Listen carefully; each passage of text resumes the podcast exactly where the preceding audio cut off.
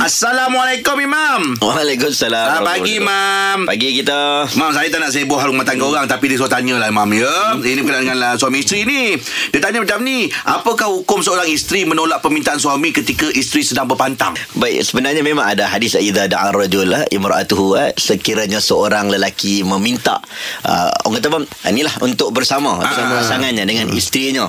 Ada hadis sahih uh, menyebut kalaulah isterinya menolak hmm, tanpa alasan yang syarak. Maksudnya kalau ada alasan syarak Contoh dia haid Dia uzur dan sebagainya Tanpa alasan syarak. Saja-saja tolak.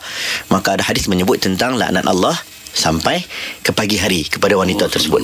Jadi dalam kes ni Kita sebagai seorang lelaki Quran pun turun juga Kepada kita ayat. Wa ashiruh nabil ma'ruf. Kamu kena bergaul dengan baik Dengan isteri kamu. Kita kena consider lah.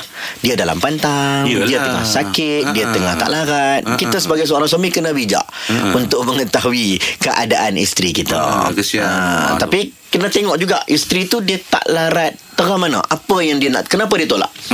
Ya kan Tak tahulah mungkin ada Rahim Mungkin ada kaedah-kaedah yang lain Ha. Yang boleh Yang kita katakan Tak terlalu Memudaratkan Ha. Dan mungkin itulah yang Dipertimbangkan Jadi kedua-dua pasangan suami isteri ni Saya tak boleh kata Benda tu totally haram Ha. Tetapi kalaulah benda itu Menolak dengan sebab Tidak syar'i Maka tak boleh Dan suami pula Tak boleh juga menganiaya seorang seorang isteri. Mm-hmm. Ha, jadi kena negotiate betul-betul. Mm-hmm. Eh, bawa bincang. Kau bincang lah elok-elok ha.